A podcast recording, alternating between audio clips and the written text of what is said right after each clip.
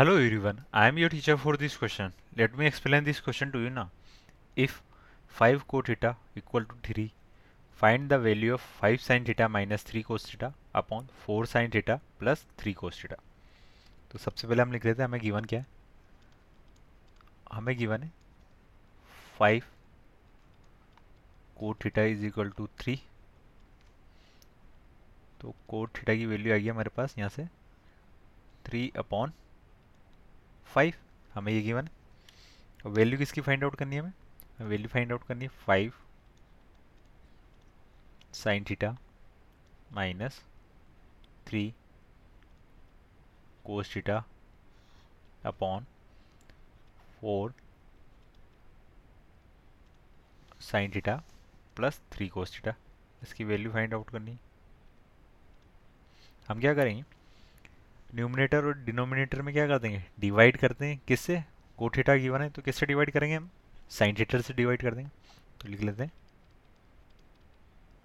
Dividing numerator and denominator by sine theta तो five sine theta को divide करेंगे तो कितना हो जाएगा ये? Five minus three cos theta upon sine theta को क्या हो जाएगा? कोट थीटा तो ये हो जाएगा three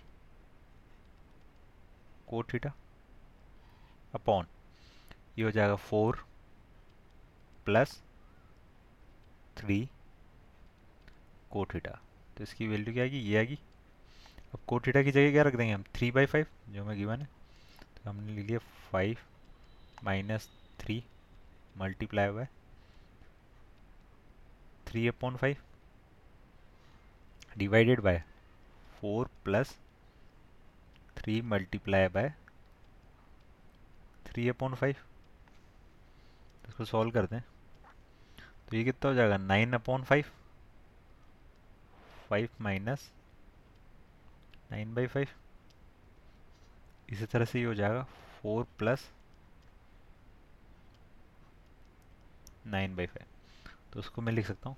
twenty five minus nine हो जाएगा सिक्सटीन अपॉन फाइव लिख लिया मैंने। मल्टीप्लाई किससे इसका क्या जाएगा? ट्वेंटी प्लस ट्वेंटी नाइन तो नीचे तो आ जाएगा ट्वेंटी नाइन और ऊपर आ जाएगा फाइव तो फाइव से फाइव कैंसिल तो इसकी वैल्यू आ गई हमारे पास सिक्सटीन अपॉन ट्वेंटी नाइन